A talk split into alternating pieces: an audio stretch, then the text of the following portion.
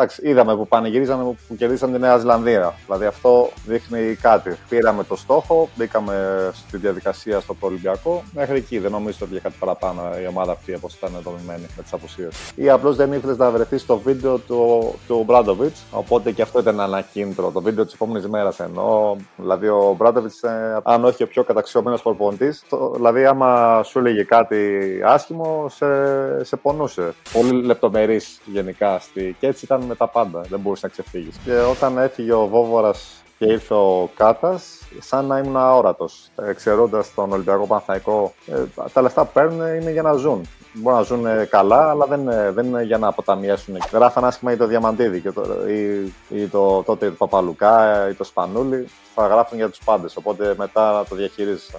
Η πιο δυσάρεστη ήταν όταν ε, ο Νίκος Παπάς έπαθε χιαστό σε μια προπόνηση. Προφανώς ο κόσμος έχει κουραστεί η εθνική ομάδα να μην ε, έχει επιτυχία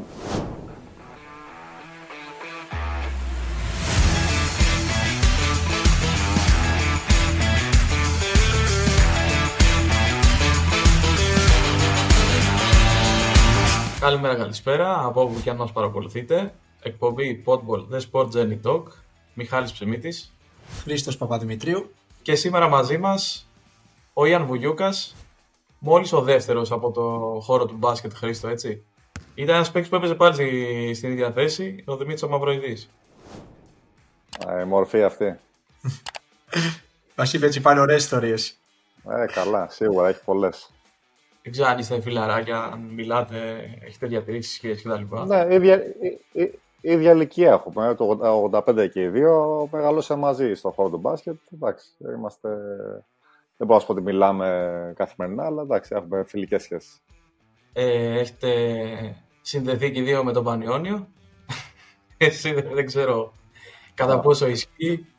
Ναι, δεν, δεν ξέρω. Ο, ο, ο Δημήτρης έχει παίξει, αν δεν κάνω λάθος ή όχι. Ναι, ναι, έχει παίξει νομίζω μία χρονιά. Μιλάμε πριν μία χρονιά. Πρέπει να ήταν το Για πρώτο. Για την ώρα το έχει παίξει, είναι ο μόνος. Ξέρεις, τα έλεγα και, και εκτός αέρα, ότι εμείς ε, ετοιμαζόμαστε να πάρουμε συνέντευξη με έναν αθλητή που έχει σταματήσει δύο χρόνια και ξαφνικά μισή ώρα πριν τη συνέντευξη βλέπουμε μια είδηση ότι έχεις κλείσει κιόλας τον Πανιόνιο, όχι απλά μιλάς, έχεις κλείσει κιόλας. Δεν ξέρω τι, τι ισχύει. Εντάξει, νομίζω σε αυτά τα στις ειδήσεις γενικά 9 στα 10 αυτά που διαβάζεις πρέπει να λέω να τα, να τα σκέφτεσαι λίγο παραπάνω. Δεν ισχύει κάτι τέτοιο αυτή τη στιγμή που μιλάμε. Θα δούμε. Αν προχωρήσουμε κάπου θα το, θα το δούμε στο επόμενο διάστημα. Άρα μπορεί να είσαι και ενεργός αυτή τη στιγμή που μιλάμε. Αυτή τη στιγμή ανενεργός. Ανενεργός είμαι αυτή τη στιγμή.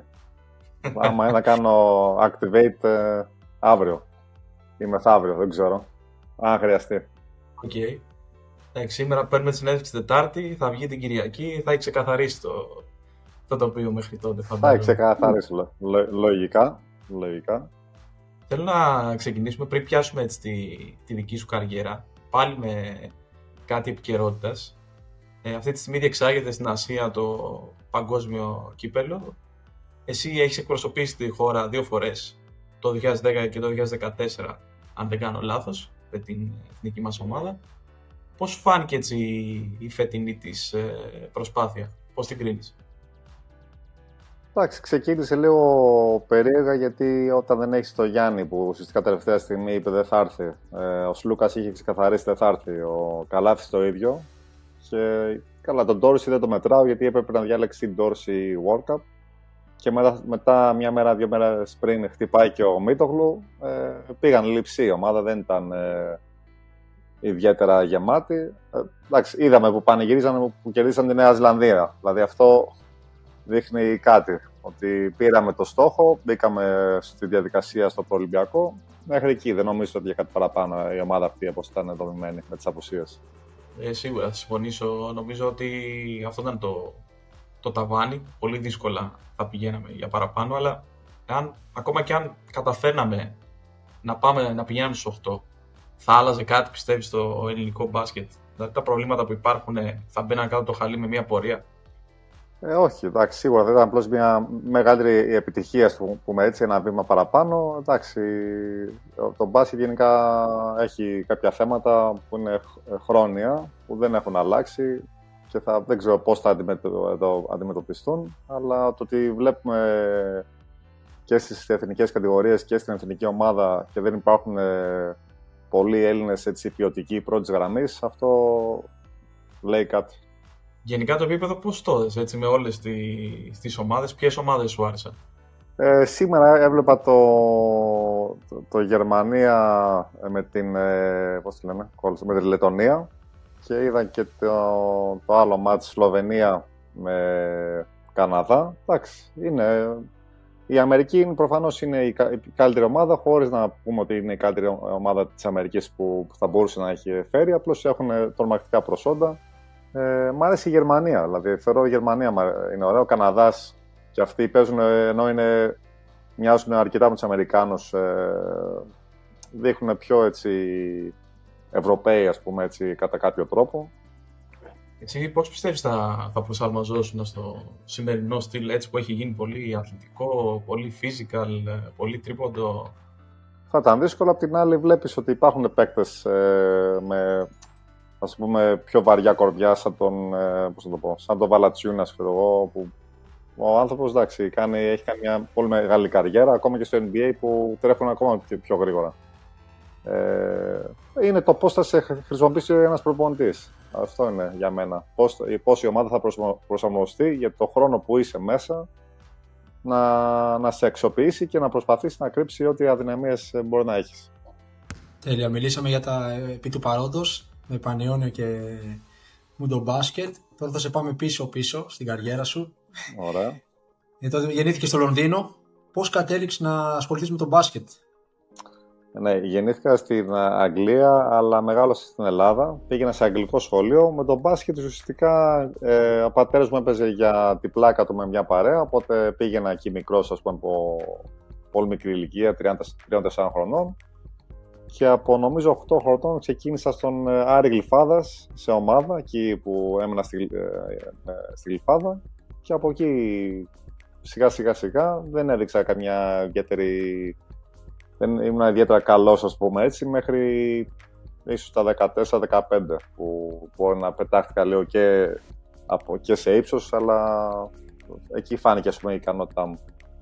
Άρα φτάνεις σε μια ηλικία περίπου εκεί στο Λύκειο που καταλαβαίνεις ότι το έχεις και μπορεί να πας και, και επαγγελματικά. Η απόφαση για να μεταπηδήσεις στο κολεγιακό πρωτάθλημα τον είπα πότε ήρθε και πώς ήρθε. Κοίτα, ο σκοπός μου ήταν 16 χρονών αποφάσισα να πάω στην Αμερική, γιατί κάπου εκεί έκανα δύο χρόνια πιο πριν, πήγα στα 18. Οπότε έπρεπε να τελειώσω το, το σχολείο. Εγώ πήγαινα σε αγγλικό σχολείο στην Αθήνα. Ε, έπρεπε και τα μαθήματά μου, οι βαθμοί μου να ήταν εκεί που έπρεπε να είναι και να το συνδυάσω με τον μπάσκετ. Ήταν ένας τρόπος γιατί προέρχομαι από μια οικογένεια που ε, θέλαν τα παιδιά τους να σπουδάσουν επειδή είχαν σπουδάσει και οι ίδιοι ε, οπότε μπόρεσα και συνδύασα το μπάσκετ με αυτό. Πήρα μια αποτροφία αθλητική για τα τέσσερα χρόνια στην Αμερική.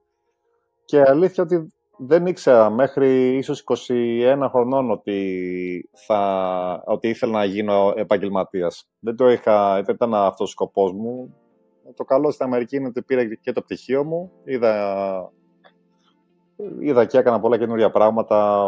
Πήγα σε μέρη που δεν θα, δεν θα πάω ξανά ποτέ και έπαιξα κιόλας. Δηλαδή, αν εξαιρέσω την πρώτη χρονιά που δεν έπαιξα πάρα πολύ, από τη δεύτερη χρονιά και μετά είχα αρκετά μεγάλη συμμετοχή. Πιο μεγάλη δηλαδή από ότι να ήμουν στην ε, Α1 ή Α2 σε μια ομάδα και απλώς ε, τους μικρούς δυστυχώς ε, τους έχουν να κοιτάνε τους περισσότερους. Οπότε ας το πούμε ψήθηκα και γι' αυτό όταν γύρισα 22 χρονών μπόρεσα και μπήκα κατευθείαν. Ε, έκανα επαγγελματικό συμβόλαιο και ήμουν πιο έτοιμος. Βέβαια, είχα μια επαφή το καλοκαίρι με τις μικρές εθνικές ε, νέων πιο πολύ τότε.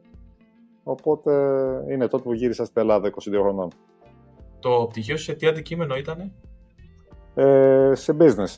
International business είναι το πτυχίο. Το είχα πάρει. Το είχες μήπως σαν σκέψη καθόλου να ακολουθήσεις ε, κάτι άλλο εκτός του μπάσκετ ή ήταν μόνο το μπάσκετ ε, στο μυαλό σου; όταν πήρες το πτυχίο σου, μπήκε ε, καθόλου το δίλημα; Ε, αυτό που σου είπα, δηλαδή στα, όταν ήμουν 21, εκεί πούμε, μπαίνοντας την τελευταία μου χρονιά στο κολέγιο, ε, ενώ λέω εντάξει πρέπει να πάρω το πτυχίο να μην έρθει με τσάμπα, αλλά εκεί είχα αποφασίσει ότι ήθελα να γίνω επαγγελματίας. Και ποιες ήταν οι διαφορές που είδες πηγαίνοντας στις ΗΠΑ και το μπάσκετ της χώρας αυτής σε σύγκριση με τη δικιάς μας χώρας; Εξαρτάται, γιατί υπάρχουν τόσο πολλά πανεπιστήμια. Το, το επίπεδο μπορεί να είναι από πολύ καλό έως ε, πολύ μέτριο. Ε, αυτό που είδαν, εντάξει, γενικά οι Αμερικάνοι χαίρονται το παιχνίδι, το βλέπουν σαν show, δηλαδή το βλέπουμε κι εμείς από εδώ όταν παρακολουθείς το NBA ή γενικά ό,τι σχεδόν ό,τι άθλημα παρακολουθήσει, οι Αμερικάνοι έχουν μια τελείως διαφορετική έτσι βλέψη. Ε, θεωρώ οι προπονήσεις εκεί πέρα ήταν πιο σκληρές, οι πιο σκληρές που έχω κάνει ζωή δηλαδή ήταν στην Αμερική. Ε, πολύ δύσκολες προπονήσεις και πολύ δύσκολο πρόγραμμα, δηλαδή να ξυπνάς 6 το πρωί, να κάνεις ας πούμε βάρη, μετά να πας, να, κάνεις, ε, να πας στα μαθήματά σου, μετά προπόνηση, μετά το βράδυ πρέπει να διαβάσεις, δηλαδή ήταν όλη μέρα, δεν ήταν ε, εύκολο το πρόγραμμα και πολλές φορές σκεφτόμουν πώς το έκανα, γιατί γυρνώντας στην ε, Αθήνα και παίζοντας μόνο μπάσκετ, ναι μεν δουλεύεις και κάνεις πας και προπόνηση, αλλά ε, άντε να σου πάρει τρεις ώρες την ημέρα. Έχεις, έχεις πολύ χρόνο δηλαδή να αξιοποιήσεις διαφορετικά αν θέλεις. Και ακολούθησε μια σπουδαία καριέρα πήρε στην Ευρωλίγκα το 2011 με τον Παναθηναϊκό. Αυτό που θέλω να ρωτήσω είναι, έχοντας τελειώσει πλέον, ποιες είναι αυτές τις στιγμές που, που μένουν στο μυαλό, μένουν οι καλές, μένουν οι κακές, είναι οι, είναι οι τίτλοι, είναι οι ανθρώπινες σχέσεις με συναθλητές σου, υπάρχει μήπως κάποια έτσι, μετάνοια για πράγματα που θα ήθελε να πάνε διαφορετικά, τι, τι μένει, ποιο είναι το κυρίαρχο συνέστημα; Ε, σίγουρα αυτό που μένει είναι οι, οι έντονες στιγμές που έχεις ζήσει στο γήπεδο, είτε κάποια παιχνίδια που έχεις, ε, είτε έχεις παίξει καλά, είτε η ομάδα έχει κερδίσει κάποιο, κάποιο τρόπεο ε, ή παρέα με τους συμπαίκτες σου, γιατί είναι πολύ σημαντικό αυτό ότι κατευθείαν είσαι σε ένα κύκλο με 15-20 άτομα που όταν φεύγεις από τον μπάσκετ, αυτό ο κύκλος σου μικραίνει πάρα πολύ. Είναι αυτό που, πούμε, αυτό που έχω δει τελευταία δύο χρόνια. Είναι ότι όταν φεύγεις, ναι, μεν έχεις τους φίλους σου, αλλά με, εκτός μπάσκετ εννοώ, με τους μπασκετικούς φίλους είναι λίγο δύσκολο να κρατάς επαφή γιατί έχουν αυτοί ένα εντελώς διαφορετικό πρόγραμμα με σένα ε, και αυτοί είναι τρελαμένοι με τον μπάσκετ όπως ήσουν ο ίδιος.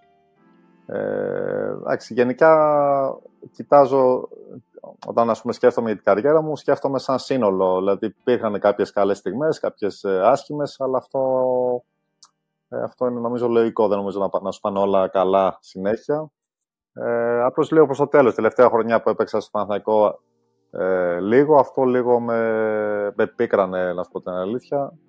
δηλαδή, για, αυτό λίγο έχω κρατήσει ότι έστω τελευταία χρονιά ίσως ε, ίσως ε, έπρεπε να πάω κάπου αλλού να παίζω περισσότερο ή δεν ξέρω, ήταν αυτό λίγο με, με στεναχώρησε λίγο. Αλλά εντάξει, μετά σκέφτομαι ότι σε ένα σύνολο είμαι ευχαριστημένος με αυτό που κατάφερα να κάνω.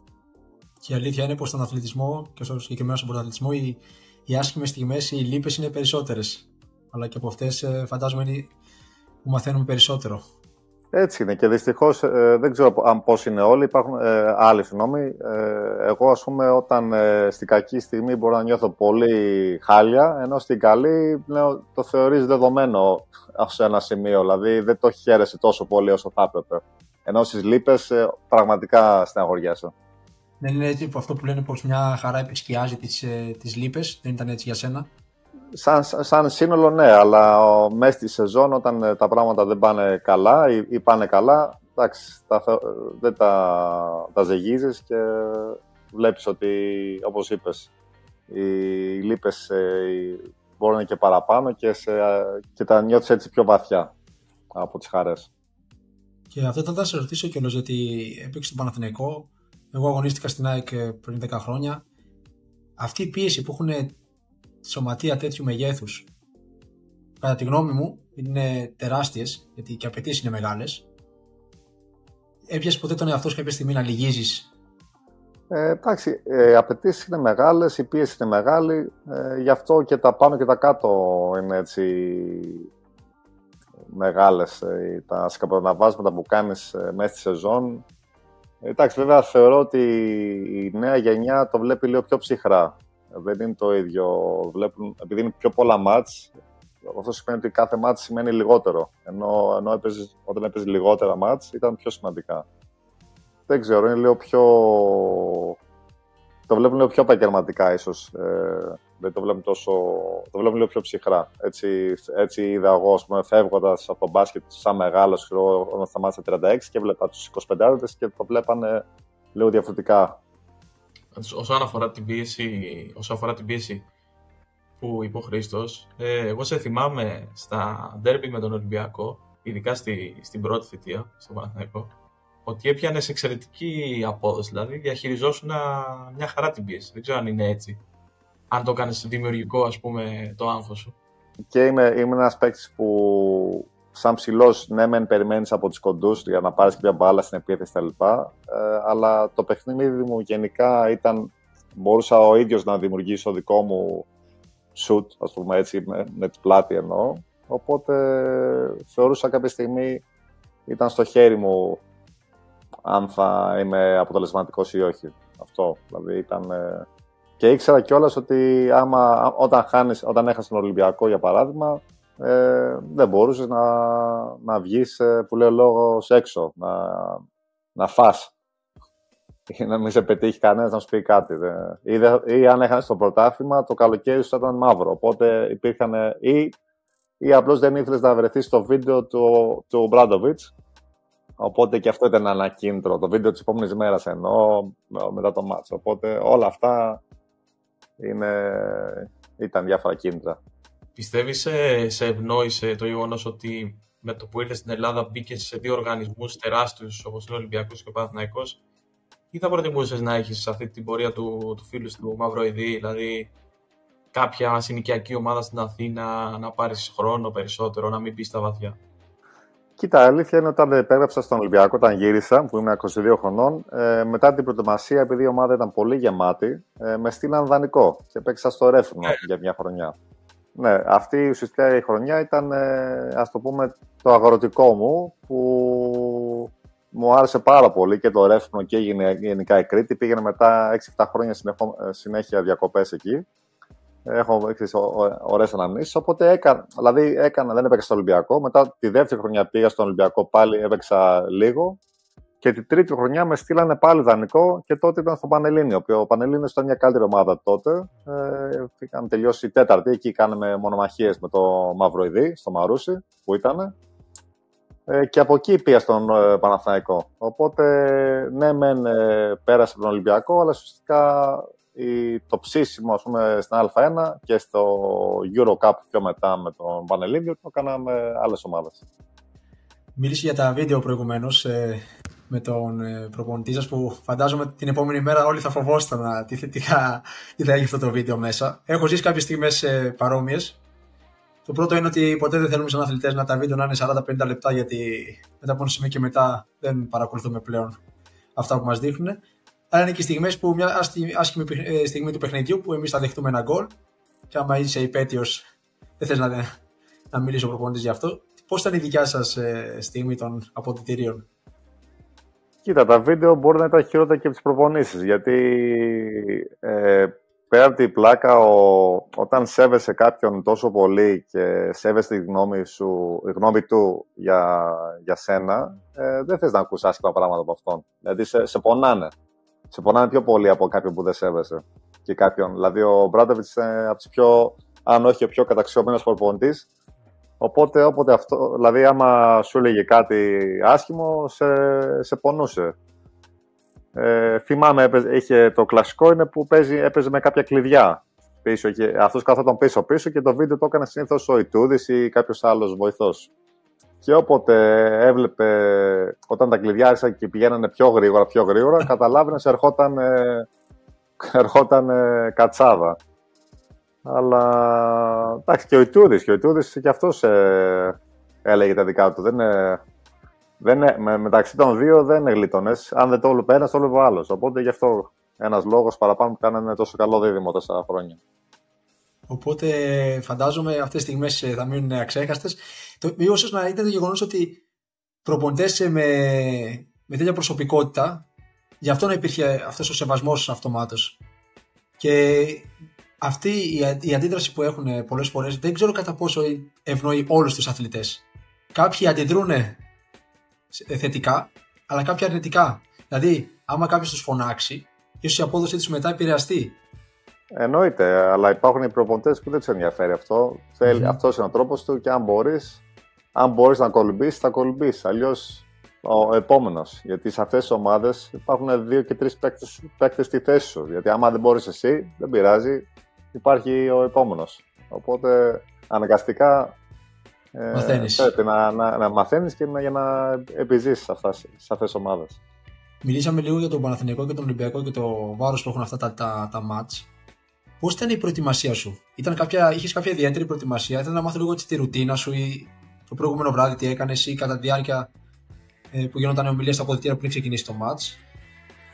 Κοίτα, από το προηγούμενο βράδυ προσπάθησα πάντα να κοιμηθώ νωρίς, να μην ε, να είμαι ξεκούραστος. Ε, Συνήθως αυτά τα μάτια γινόταν αργά, οπότε κάναμε αργά την πρωινή προπόνηση που κάναμε το λεγόμενο shoot around, δηλαδή σουτάκια που κάναμε τακτική και κάποια shoot τέλος πάντων.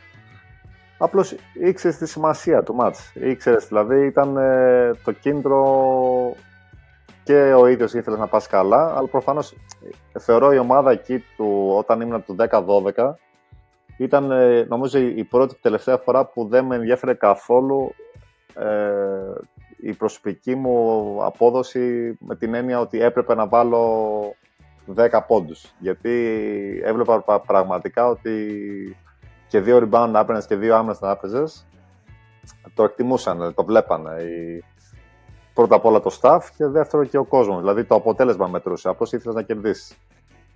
Ε, ήταν, ε, ήταν η κουλτούρα που είχαν φτιάξει τότε ε, στην ομάδα. Ε, οπότε η προετοιμασία ήταν πιο πολύ ε, να έχεις το σώμα σου έτοιμο και να είσαι συγκεντρωμένος και να προσπαθείς να μην κάνεις λάθη, να μην εκτεθείς, να μην κάνεις παραπάνω από ό,τι μπορείς ε, και να προσπαθείς να είσαι αποτελεσματικός με τον χρόνο που θα σου δοθεί. Γιατί σε αυτές τις ομάδες, όσο πιο ψηλά παίζεις, συνήθως τόσο πιο λίγα σου ζητάνε να κάνεις. Ε, δεν σου ζητάνε Εκτός, εκτός αν είσαι ο, δεν ξέρω, Διαμαντίδης ή ο Σπανούλης. Αλλά λέω στους πιο ρολίστες παίκτες ε, πρέπει να κάνεις τη δουλειά σου μέχρι εκεί. Μας μίλησε για τη συνεργασία με τον ε, Ζέλικο Μπράντοβιτς. Όλοι οι παίκτες που έχουν περάσει από τα χέρια τους λένε ότι όσο τους βελτίωσε, τους άλλαξε την αντίληψη που είχαν για το άθλημα. Αυτά εντάξει, νομίζω είναι προφανή ότι θα έχουν γίνει και σε σένα. Εγώ θέλω να ρωτήσω πώς αυτός ο σπουδαίος προπονητής σε αλλάζει και σαν άνθρωπο. Δηλαδή, ένιωσες ότι προχώρησες πνευματικά στην ψυχολογία σου μετά από τη συνεργασία που έχεις μαζί; Του. Ε, σίγουρα, αυτό που, αυτό που έλεγα πριν, όταν έπαιζε καλά και σε, σου έλεγε ένα καλό λόγο, ένιωθες ε, σούπερ, ένιωθες πολύ καλά. Όταν ε, ήσουν, δεν έπαιζες καλά και σε έβριζε που λέει ο λόγος και εσύ μπορούσες να αντιδράσεις και να να παίξεις αυτό που ήθελε. Μετά λες, εντάξει, αν μπορώ να το διαχειριστώ αυτό, μπορώ να διαχειριστώ που λέει λόγος στο οτιδήποτε. Οπότε σε έκανα λίγο πιο δυνατό ε, σαν χαρακτήρα και αυτό. Γι' αυτό αυτή η ομάδα με αυτούς τους Έλληνες παίκτες είχε μια φουρνιά. Κάνα δύο φουρνιές Έλληνες παίκτες που ήταν έτσι πολύ, πολύ καλοί. Γι' αυτό και όλα η ομάδα προχώρησε τόσο πολύ. Εσύ έζησες και το Δημήτρη Τούδη που φαινόταν ήδη από την εποχή που ήταν βοηθός ότι είναι ένας σπουδαίος προπονητής. Περίμενες όμως ε, τη συνέχεια, δηλαδή Τσεσεκά, Φενέρ, προπονητής στην εθνική ομάδα. Όταν έφυγε το Παναθηναϊκό, όταν φύγαν δηλαδή αρκετοί αυτοί, ε, ο Μπράτος και οι Τούδης και μετά και, και αρκετοί παίχτες, νομίζω έκατσε ένα χρόνο έξω και μετά πήγε στην Bandit, που για αυτόν ήταν ε, ένα, ένα ρίσκο, γιατί πηγαίνοντας σε μια πιο μικρή ομάδα, δεν ήξερες αν θα. τι χρονιά θα έκανε και νομίζω ότι η Μπάνδη πήγε στη Τσεσεκά. Οπότε προφανώς ε, έδειξε, δηλαδή δεν ξεκίνησε και αυτός στη Τσεσεκά κατευθείαν. Ήταν, ε, έδειξε ότι αντέχει και έχει ικανότητα. Ε, νομίζω είχε πάει στους τελικούς του πρωταθλήματος της Τουρκίας με αυτή την ε, μικρή ομάδα. Ναι, δεν, δεν το θυμάμαι αυτό, αλλά ναι, πολύ, πολύ πιθανό. Δεν ξέρω αν ε, έχεις παρακολουθήσει καθόλου το τελευταίο διάστημα ότι έχει αρκετά αρνητικά σχόλια ο κόσμος για κάποιο λόγο στο μουντομπάσκετ ίσως να παραέδωσε ευθύνη στον προπονητή που έκανε ό,τι καλύτερο μπορούσε με, με αυτό το, το ρόστερ. Δηλαδή, δεν, δεν ξέρω για ποιο λόγο έχει γίνει όλη αυτή η επίδεση σε έναν άνθρωπο ο οποίος αποδεδειγμένα έχει και τις επιτυχίες, έχει και το σεβασμό, έχει και τις γνώσεις. Ναι, εγώ θυμάμαι όταν υπογράψαν τον Ιτούδη πριν δύο, δύο χρόνια, ήταν τώρα, ότι ήταν, ε, ο κόσμος ε, πετούσε από τη χαρά του γιατί είναι, αν όχι ο καλύτερος, από τους δύο-τρεις καλύτερους Έλληνες προπονητές που υπάρχουν. Και είναι ένας ε, προπονητής που έχει κάνει μια αξιόλογη καριέρα και στο το επίπεδο των ομάδων, το κλαμπ ομάδων.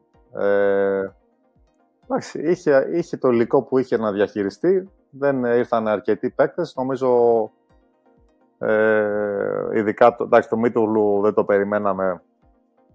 Το, του Γιάννη δεν ξέρω, ίσως θα μπορούσαν γενικά σαν Ομοσπονδία να το είχαν διαχειριστεί καλύτερα, γιατί πιστεύω ή ο Γιάννης μπορούσε, δεν ξέρω ακριβώς τι, τι παίχτηκε εκεί ακριβώς, αλλά για αυτούς που είμαστε μέσα στο χώρο, φάνηκε ότι ο Γιάννης δεν θα ερχόταν με αυτά που βλέπαμε και ακούγαμε. Αλλά δεν ξέρω αν τους ήρθε σαν έκπληξη ότι τελικά δεν ήρθε. Προφανώς ο κόσμος έχει κουραστεί η εθνική ομάδα να μην έχει επιτυχία τουλάχιστον μια δεκαετία. Μπορώ να λέω και λίγα, πρέπει να είναι παραπάνω. Ε, και δυστυχώς όποιος έχει πάει προποντή στην εθνική έχει φάει ένα, ένα επίπεδο τέλος πάντων ε, ας το πούμε κραξίματος γιατί η ομάδα δεν έχει, δεν έχει αποδώσει. Μιας ε, και μιλάμε για προπονητές. Συνήθως ρωτάμε την ερώτηση στο τέλος της ε, συζήτησής μας. Ε, ρωτάμε, ένας καλεσμένος ε, που είχαμε στο Podball ρωτάει κάποια ερώτηση που θα βρει τον επόμενο καλεσμένο μας. Στη δικιά σου περίπτωση, ε, ο Κοσμάς Τσιλιανίδης, ε, ποδοσφαιριστής της Ισλαμία, ρωτάει πόσο δύσκολο είναι να διαχειριστείς να μην βρίσκεσαι στα, πλάνα, στα βασικά πλάνα του προπονητή και πώς προπονείσαι ε, σε αυτό το διάστημα, πού ρίχνει τι ευθύνες σαν αθλητής, γιατί γνωρίζουμε πως πολλές φορές οι αθλητές ε, κατηγορούν τον προπονητή και δεν αναλαμβάνουν οι ίδιοι ευθύνες. Εντάξει, νομίζω αυτό που είπες ήταν πολύ σωστό. Ότι όταν γενικά οι αθλητές, δεν ξέρω για τους μπασκετμπολίστες θα μιλήσω, γκρινιάζουν αρκετά. Δεν είναι ευχαριστημένοι με τίποτα. Είτε παίζουν 30 λεπτά και δεν έχουν αρκετά την μπάλα, ή δεν παίζουν ε, αρκετά ή δεν παίζουν καθόλου. Ε, πάντα θα βρούμε κάτι να δεν είμαστε, δεν είμαστε ευχαριστημένοι. Εγώ επειδή έχω βρεθεί σε αυτή την κατάσταση, αυτό ήταν η τελευταία μου χρονιά στο Παναθαϊκό που είχα πάει αρκετά πιο αργά στην, προετοιμασία και ειδικά μετά είχα έναν τραυματισμό και όταν έφυγε ο Βόβορας και ήρθε ο Κάτας, ε, είναι σαν να σαν να ήμουν αόρατος. Και ήταν πολύ δύσκολο για μένα να το διαχειριστώ. Εντάξει, ιδα, ιδανικά λες τον αυτό σου πρέπει να δουλέψω, να είμαι έτοιμος. Αλλά και αυτό εντάξει. Κάποιοι, άμα είναι για μεγάλο χρονικό διάστημα, είναι πολύ δύσκολο να διαχειριστείς. Άμα είναι για μερικές εβδομάδες ή κανένα μήνα, ξέρω εγώ, okay. Οπότε για μένα μπορώ να πω ότι σε αυτή τη τελευταία μου χρονιά μπορεί ανα, αναλόγως ε, μπορεί μια εβδομάδα να προσπαθούσα πάρα πολύ και να να πήγαινα ας πούμε, καλά στην προπόνηση, αλλά μετά, άμα έβλεπα καμία αντίδραση του προπονητή, μπορεί μια εβδομάδα μετά να μην με ενδιαφέρει. Δηλαδή, το λέω ειλικρινά. Αλλά είναι πολύ δύσκολο να διαχειριστείς. Το θέμα είναι όταν. Εγώ ήμουν τότε στο τέλος της καριέρας μου. Δηλαδή, όταν είσαι πιο μικρός, αυτό δεν μπορείς να το κάνεις. Πρέπει να είσαι συνέχεια εκεί, να μην απογοητεύεσαι, γιατί ε, δεν ξέρεις πότε θα σου παρουσιαστεί η ευκαιρία μπορεί κάποιο ε, τραυματισμό που είναι δυστυχώς μέσα στο, στο, στο, παιχνίδι. Μπορεί μια ομάδα να σε θέλει να σε πάρει μεταγραφή. Μπορεί ο προπονητής να απολυθεί και να έρθει ένας καινούριο προπονητής που να σε πιστεύει. Δεν ξέρεις ποτέ. Εγώ ξέρω ότι άμα αφήνεις τον εαυτό σου, στο τέλος κάνεις κακό στον εαυτό σου. Δεν, ε, δεν, δεν κάνεις κανέναν άλλον. Δεν θα περιμένει κανείς ε, το Βιούκα ή κάποιον άλλον. Θα υπάρχει πάντα ο επόμενος. Οπότε να κρατάς έτσι μια, ένα καλό επίπεδο της, της συγκέντρωσης και την προπόνησή σου. Γιατί στο τέλος για τον αυτό σου δουλεύεις. Και σίγουρα όλο αυτό έρχεται με, ηλικία, με την ηλικία και την εμπειρία σου. Δηλαδή, αλλιώς πούμε θα διαχειριστείς. Σίγουρα, ναι. Πρώτη θητεία σου Παναγενικό, ας πούμε, αν δεν παίζεις. Αλλιώς όταν είσαι πια 35. Όπως το είπες. Ηλικιακά και η εμπειρία σου παίζει, παίζει ρόλο. Εγώ θέλω να σε ρωτήσω, Ιάννη, αν θα έβλεπες τώρα σε αυτήν την ηλικία το επόμενο επαγγελματικό σου βήμα εκτός Αθηνών ή εκτός Ελλάδας, γιατί θυμάμαι στην καριέρα σου στο μπάσκετ, ε, για μια πενταετία άλλαζες συνεχώς χώρες, ομάδες, δηλαδή κυνηγούσες το συμβόλαιο. Πλέον με την οικογένεια και όλα αυτά κάτι τέτοιο θεωρείς ότι έχει γίνει αρκετά δύσκολο; Ε, αρκετά δύσκολο γιατί τώρα έχω δύο παιδιά 9 ε, και 4 χρονών και σε ένα μήνα περιμένουμε τρίτο παιδί οπότε δεν νομίζω να υπάρχει διάθεση για πιο μακριά. Ε, εγώ θυμάμαι όταν έπεσα στο εξωτερικό ναι, μεν κυνηγούσα κάποια καλά συμβόλαια τα λοιπά, αλλά σε ένα μεγάλο βαθμό η κόρη μου τότε δεν, και η γυναίκα μου δεν ήταν μαζί μου, οπότε ήταν πολύ ψυχοφθόρο για μένα αυτό. Και γι' αυτό κοίταξα και γύρισα όποτε μπορούσα. ήταν να γυρίσω ένα χρόνο πιο πριν στο Παναθηναϊκό, αλλά τελικά έκλεισε ο Πεδουλάκης τότε προτίμησε το, το Μπουρούση για ένα χρόνο και εγώ πήγα στη Λοκομοτίβ στη Ρωσία. Οπότε γι' αυτό ε, εκεί στα, πρέπει να ήμουν 32 χρονών. Ε, γύρισα με λιγότερα χρήματα από ό,τι θα έπαιρνα στο εξωτερικό, πιο πολύ να είμαι στην Αθήνα για την ε, οικογένεια. Και επειδή προφανώς ήταν και ο Παναθανικό. Ήθελα, είχα τις καλύτερες αναμνήσεις από την πρώτη μου θητεία και ήθελα να, να ζήσω κάτι παρόμοιο ξανά. Άρα δεν ήταν στην ίδια συγκρασία σου, απλά σε πήγαινε εκεί το, το μπάσκετ, γιατί τώρα και αυτό το ε, πακετάρω και άντε πάλι από την αρχή, πρέπει να είναι λίγο κουραστικό.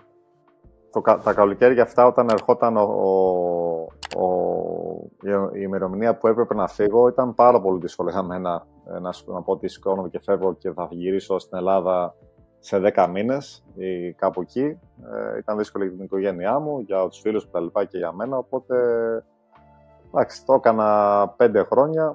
Ε, πρώτα πήγα στο Καζάν ε, για δύο χρόνια που Εκεί ήταν μετά το Παναθηναϊκό, είχα πάει με το Καϊμακόγλου. Αυτό το έκανε λίγο πιο εύκολο για μένα γιατί είχα αμέσως αμέσως ένα συμπέκτη που ήξερε καλά από την ομάδα.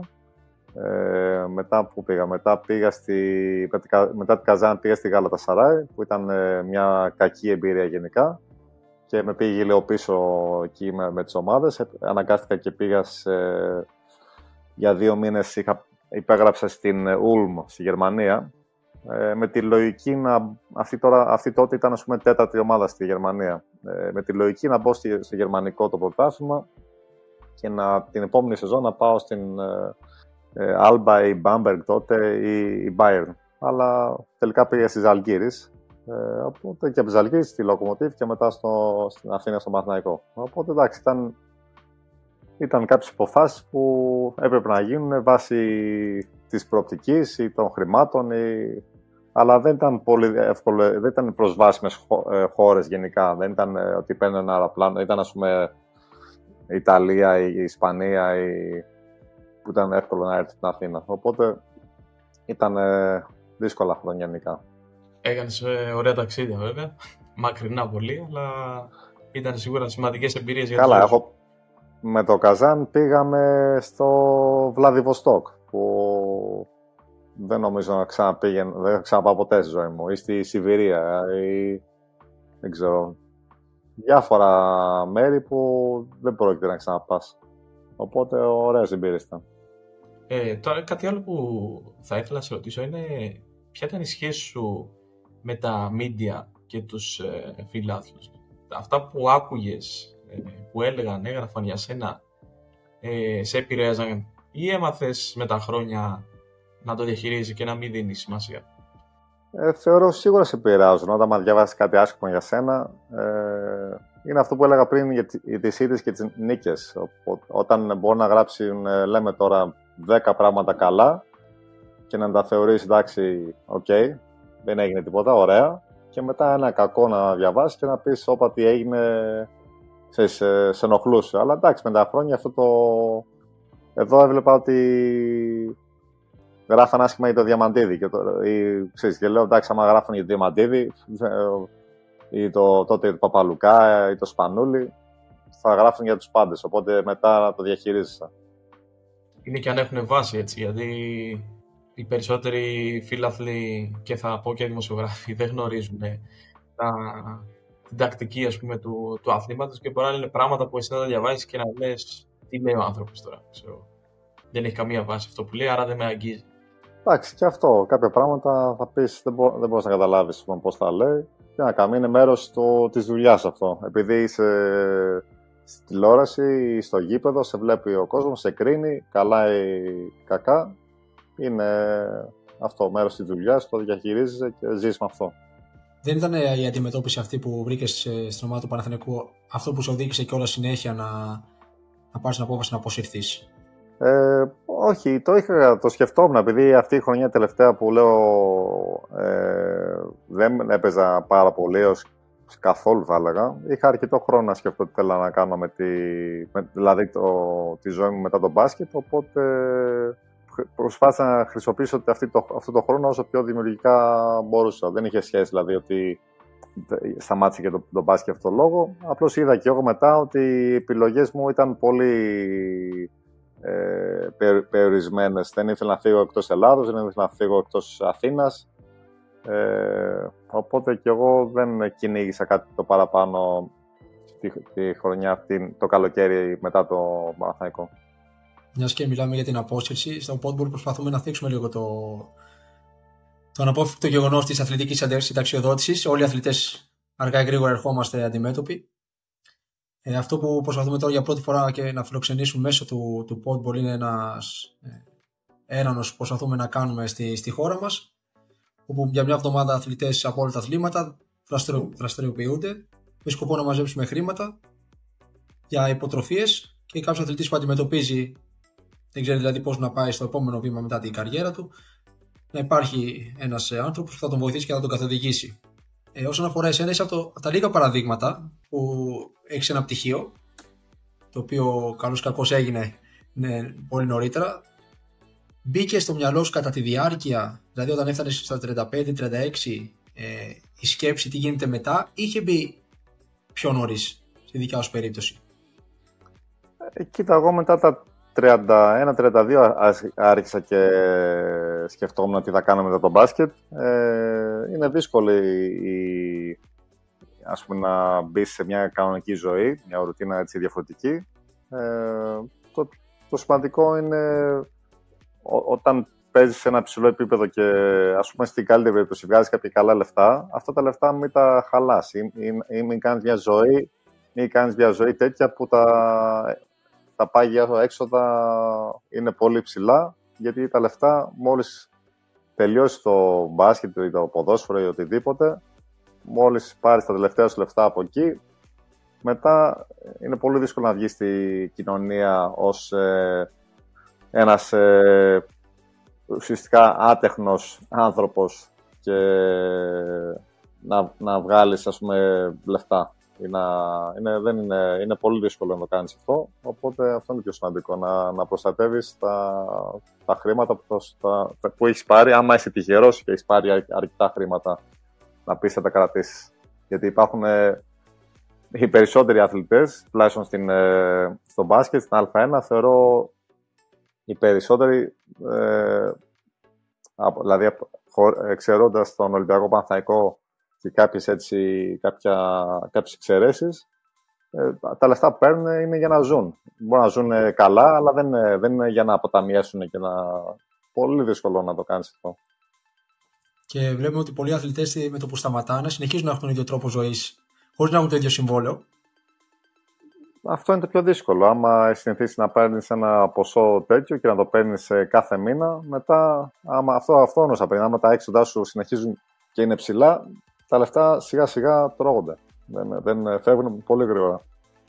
Πολύ χαρακτηριστικά μας είχε πει ο κύριος Μπατίστα, που είναι πρώην ποδοσφαιριστής της ΑΕΚ, ο οποίος άνοιξε ένα μαγαζί στο, στο Κολονάκι και έχασε πολλά χρήματα και μέχρι και σήμερα, μετά από πόσα χρόνια ακόμα, πληρώνει αυτό το λάθος. Το γεγονός ότι πολλοί αθλητές ίσως να περνάνε ένα διάστημα σε μια καφετέρα δεν σε κάνει ειδικό στο να, στο να τρέξεις μια καφετέρα στη συνέχεια. Εσύ τώρα που είσαι, δεν είσαι ενεργός, ε, μπορεί να μακάρι να σε ξαναδούμε πάλι. Ε, πού βλέπεις τον εαυτό σου, σε ποια κατεύθυνση. Δεν ξέρω. Αυτά που έχω κάνει μέχρι στιγμής έχω επενδύσει σε κάποιους κλάδους. Δηλαδή, ο ένας είναι η ναυτιλία και ο άλλος είναι στα, ε, στο real estate τέλος πάντων. Οπότε αυτά βέβαια σαν επενδυτής. Δεν μπορώ να πω ότι έχω. Και αυτό ήθελα όταν, όταν μου έλεγες για το πατίστα και την καφετέρια. Αυτό που είδα εγώ μετά τον μπάσκετ είναι ό,τι και να κάνεις, πρέπει να το κάνεις, πρέπει να κάνεις μια, κάτι, επειδή δεν το γνωρίζεις, πρέπει να κάνεις μια συνεργασία. Και αυτοί, αυτός, αυτοί οι άνθρωποι, οι άνθρωποι που θα συνεργαστείς, δεν ξέρεις στο τέλος τι θα είναι αυτοί. Και επειδή δεν ξέρεις ε, τη δουλειά, είναι πολύ εύκολο να σε κοροϊδέψουν και να χάσεις πολλά χρήματα. Οπότε ε, αρκετοί πασχημπολίστε και νομίζω ποδοσφαιριστές πάνε σε αυτή τη λύση της καφετέριας. Πιο πολλοί μάλλον έχουν ένα μέρος να συχνάζουν εκτός ε, σπιτιού. Αλλά αυτό δεν σημαίνει, όπως είπες, επειδή περνάς ώρες στην καφετέρια, δεν σημαίνει ότι ξέρεις πώς λειτουργεί μια τέτοια επιχείρηση. Οπότε πρέπει να είσαι πολύ προσεκτικός. Εγώ είμαι τυχερός γιατί ο πατέρας μου είναι, ήταν μάλλον πολλά χρόνια τραπεζίτη στην Αθήνα. Οπότε έχω, με έχει βοηθήσει αρκετά να σταθώ στα πόδια μου ε, και να κάνουμε ξέρεις, κάποια πράγματα μαζί ε, επαγγελματικά. Και υπάρχει και εμπιστοσύνη που, όπως είπες πριν, όταν δεν υπάρχει Σίγουρα. αυτό και αναγκάσει να συνεργάσει με κάποιον που να μην γνωρίζει τόσο καλά, πολλές φορές οδηγείς σε, σε ένα αποτέλεσμα που δεν είναι αυτό που έχει στο μυαλό του αθλητή. Και παρόλα αυτά θα έλεγα ότι, ε, γιατί είπες ότι είναι άτεχνοι όταν βγαίνουν στην, στην αγορά εκεί έξω οι αθλητές, έχω να πω πως τελείως από το μηδέν δεν ξεκινάνε. Δεν ξεκινάμε μάλλον, γιατί υπάρχουν κάποιες δεξιότητες οι οποίες έχουν αναπτυχθεί, που είναι πάρα πολύ σημαντικές για την αγορά εκεί έξω.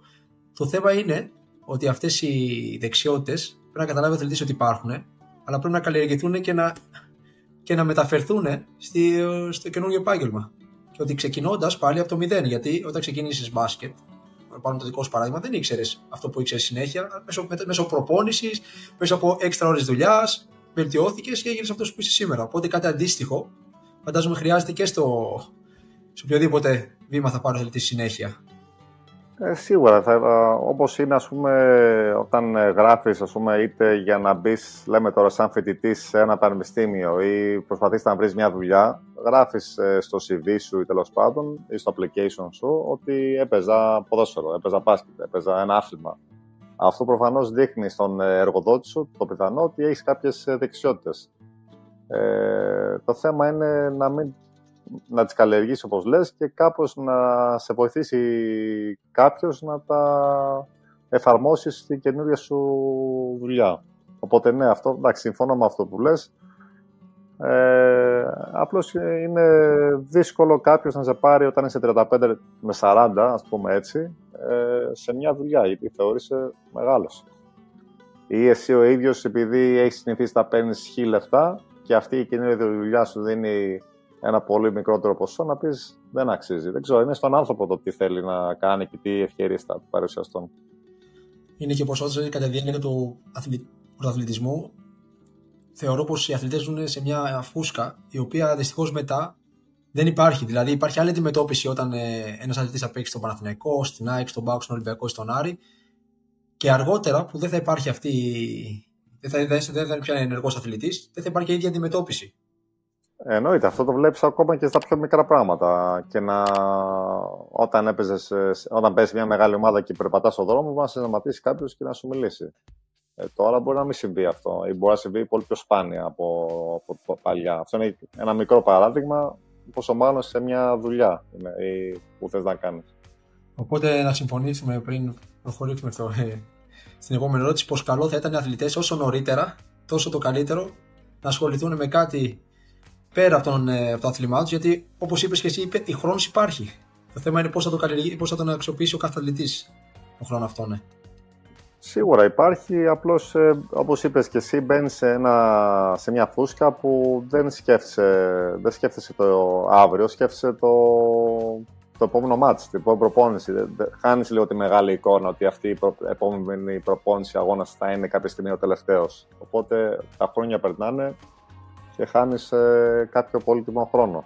Θα ήταν ε, καλό για μένα, θα έπρεπε είτε η ΟΚ να αυτή, είτε ο ΣΑΚΕ, είτε ο ΨΑΚ, ε, που είναι εδώ στην Ελλάδα, να κάποια προγράμματα για, προγράμματα για τους ε, ενεργούς αθλητές ή για τους μη ενεργούς να προσφέρουν ώστε η αλλαγή σε μια μετά τον μπάσκετ, για τη ζωή μετά τον μπάσκετ να είναι λίγο πιο εύκολη και διαχειρίσιμη.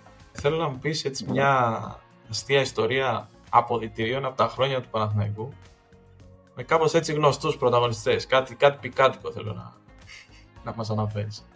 Ναι. Αφού ξέρεις ότι γίνεις στα αποδητήρια, μένεις στα αποδητήρια τα λέμε. Σωστό, σωστό. Μην κάψουμε Ε, κόσμο. για να σας πω κάτι- ο Μιχάλης. θα, σου- θα σου πω κάτι που έχει γίνει με τον, με τον Ομπράντοβιτς. Θυμάμαι, εί- είχαμε, ξέρω εγώ, κάνα δύο προπονήσεις στην Αθήνα πριν πάμε στο, για το Final Four στη Βαρκελόνη. Και δεν θυμάμαι, έκανα κάποιο λάθος τέλος πάντων. Και σταματάει την προπόνηση και, μου, και λέει μπροστά σε όλους ε, εσύ, Ιαν, έχεις πάει σε ποτέ στο Final Four, δηλαδή έτσι επιθετικός, για να, για να περάσει το, αυτό που ήθελα να πει, τέλος πάντων. Και εκεί του λέω όχι σε κανένα Final Four. Εν τω μεταξύ, εγώ είχα πάει στο Final Four με το Ολυμπιακό, στο Βερολίνο. Στο Βερολίνο. Αλλά εγώ Ναι. του είχα πει, δεν έχω πάει. σε- Του είπα εκείνη τη στιγμή, λέω τι να πω. Να του πω τώρα έχω πάει στον Ολυμπιακό, στον Ολυμπιακό δεν λέω τίποτα. Τέλος πάντων, περνάει, περνάει ο καιρός. Ε, παίρνουμε το, την Ευρωλίγκα και στη πτήση πίσω ε, με σταματάει όπως στο, στο, στο αεροπλάνο και λέει Καλά, ήδη δεν μου είπες ότι έχεις πάει με τον Ολυμπιακό στο Final Four. Και μου έκανε. και- Καλά, και λέω ότι να, εκεί τη στιγμή δεν ξέρω, δεν, δεν, ήθελα να στο- δεν ήθελα να στο πω τέλος πάντων. Και αυτός, αυτό που μου έκανε τρεμερή εντύπωση είναι ότι ε, πώς ο ίδιος θυμόταν ότι- αυτή την κουβέντα και είχαμε περάσει ένα. Είχαμε πάρει το Final Four, είχαμε περάσει δύο αγώνες και είχαμε τέτοια χαρά κτλ. Και, τα λοιπά και πώς το είχε κρατήσει αυτό, δηλαδή, το σκεφτόταν. Ε, ο- ξέρεις, είχε, είχαμε τέτοια χαρά και τα λοιπά και σκεφτόταν αυτό. Δηλαδή ότι μου είχε πει αυτό το πράγμα. Μου έκανε τρομερή εντύπωση αυτό. Ότι ε, πολύ λεπτομερής γενικά. Στη... Και έτσι ήταν με τα πάντα. Micromanagement. Δεν μπορούσε να ξεφύγει σήμερα. Τέλεια, ωραία. Και κάπως έτσι να κλείσουμε τη- το πρώτο μέρος της κουβέντας μας. Ετοιμάζουμε ένα γρήγορο γύρο ερωτήσεων στους καλεσμένους μας. Που Ωραία. καλό θα ήταν να, να, να, απαντούν- να απαντηθούν οι ερωτήσεις μας είτε με μια πρόταση είτε με μια λέξη. Ποια απόφασή σου θα άλλαζες στην καριέρα σου; Δεν θα πήγαινα στη Γαλατασαράη. Τι θα ήθελες να γνωρίζεις σε μικρότερη ηλικία ώστε να αποφύγεις λάθη αργότερα στην πορεία σου στο μπάσκετ; Ε, να μην με ενδιαφέρει το τι λένε τρίτη. Ένα πρόβλημα που έχουν μόνο οι μπασκετμπολίστες εκτός ότι δεν μπορούν να βρουν εύκολα ρούχα. Θέλουμε κάτι άλλο. Ε, χτυπάνε το κεφάλι τους σε πόρτες. Μπορεί. Κάποιοι πασπολείς, έτσι, όχι όλοι. Ε, ποια ήταν η πιο ευχάριστη και η πιο δυσάρεστη εμπειρία σου σε προπόνηση; Η πιο δυσάρεστη ήταν όταν ε, ο Νίκος Παπάς έπαθε χιαστό ε, σε μια προπόνηση ε, μου- που ήμουν εκεί. Η πιο ευχάριστη, δεν ξέρω, μπορώ να, δεν μπορώ να σκεφτώ. Η πιο ευχάριστη δεν μου έρχεται τώρα αυτή τη στιγμή. Έτσι. Θα έλεγες στη Euroliga μήπως; Δεν Για, ξέρω. για προπόνηση, Δεν- είπες, γι' αυτό. Ναι, θα, Ε, θα ήταν σε όλη αλλά την- ναι, ναι, από παιχνίδι σου. Εντάξει. Yeah, από, εντάξει, πε- yeah, ναι, ας πούμε αυτά από Ευρωλίγκα ή ας πούμε και στη, στο μάτσο που παίξαμε εδώ πέρα με τη, όταν προκριθήκαμε στο ΆΚΑ επί της Μπαρτσελώνα ήταν όντως ένα πολύ ωραίο, έτσι, πολύ ωραία ατμόσφαιρα στο ΆΚΑ τότε. Θα σε ρωτήσω κάτι πριν πούμε στην τελευταία ερώτηση. Πώς είναι η επόμενη μέρα, Γιατί πολλές φορές έχει κερδίσει ένα κύπελο, ένα μετάλλιο, ή σημαίνει ο πρωταθλητισμό τόσο γρήγορος που δεν ίσως να μην προλάβει να το, να το γιορτάσεις κιόλας; Κοίτα, Ήτανε- εξαρτάται άμα, άμα συζητάς με κάτι που κερδίζεις μέσα στο, μέσα στο χρόνο, δηλαδή κάποιο κύπελο, ας πούμε, αλλά άμα είναι το πρωτάθλημα, εντάξει. Αν κερδίζεις, χάνεις και τελειώνει, δεν έχεις κάτι άλλο. Να, εκεί το, αυτό, σου- αυτό έλεγα πριν, ότι άμα χάσεις, δεν έχεις κάτι. Μετά όλο το καλοκαίρι σκέφτεσαι ότι έχεις χάσει. Οπότε, ε, και το αντίστροφο. Και τέλος, ένα πράγμα που θα ήθελες να δεις να αλλάζει σύντομα στο χώρο του ελληνικού μπάσκετ.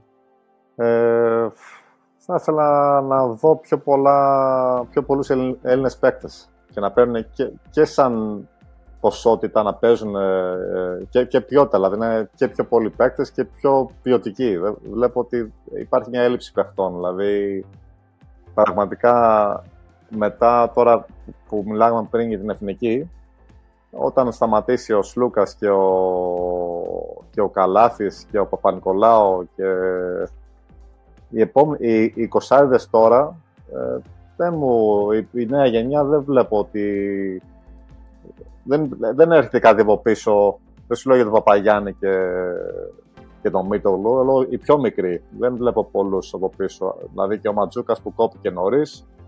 Δεν ξέρω σωστό ή λάθος τέλος πάντων. Ε, είναι λίγοι δηλαδή οι παίκτες. Αυτό δεν ξέρω τι θα κάνει η εθνική. Νομίζω αρκετοί το σκέφτονται αυτό. Και τι, θα- τι θα κάνει η εθνική ή γενικά οι Έλληνες παίκτες σε μια πενταετία, ας πούμε. Και κάπως έτσι να κλείσουμε. Τα είπαμε όλα πιστεύω σήμερα. Σε ευχαριστήσουμε για τον χρόνο σου, για τις ωραίες ιστορίες που μοιράστηκες, τις συμβουλές. Και σου ευχόμαστε ό,τι καλύτερο κάνεις από εδώ και στο εξής. Να είσαι καλά, ευχαριστώ πολύ. Είχα καιρό να κάνω έτσι μια συνέντευξη, οπότε ήταν ωραίο και για μένα. Γιατί όταν είσαι, αυτό όταν είσαι ενεργός, ε, προσπαθείς να του αποφεύγεις κάποια στιγμή και μετά, γιατί ναι. ή, ή έχεις τα media στην ομάδα που αυτοί σου λένε τι να πεις και τι δεν μπορείς να πεις, που λέει ο λόγος, κατάλαβες. Δηλαδή, ναι. Τώρα, σαν εκτός μπάσκετ, να πεις ό,τι θέλεις. Οπότε, μια χαρά. Τέλεια. Ευχαριστώ και για μένα.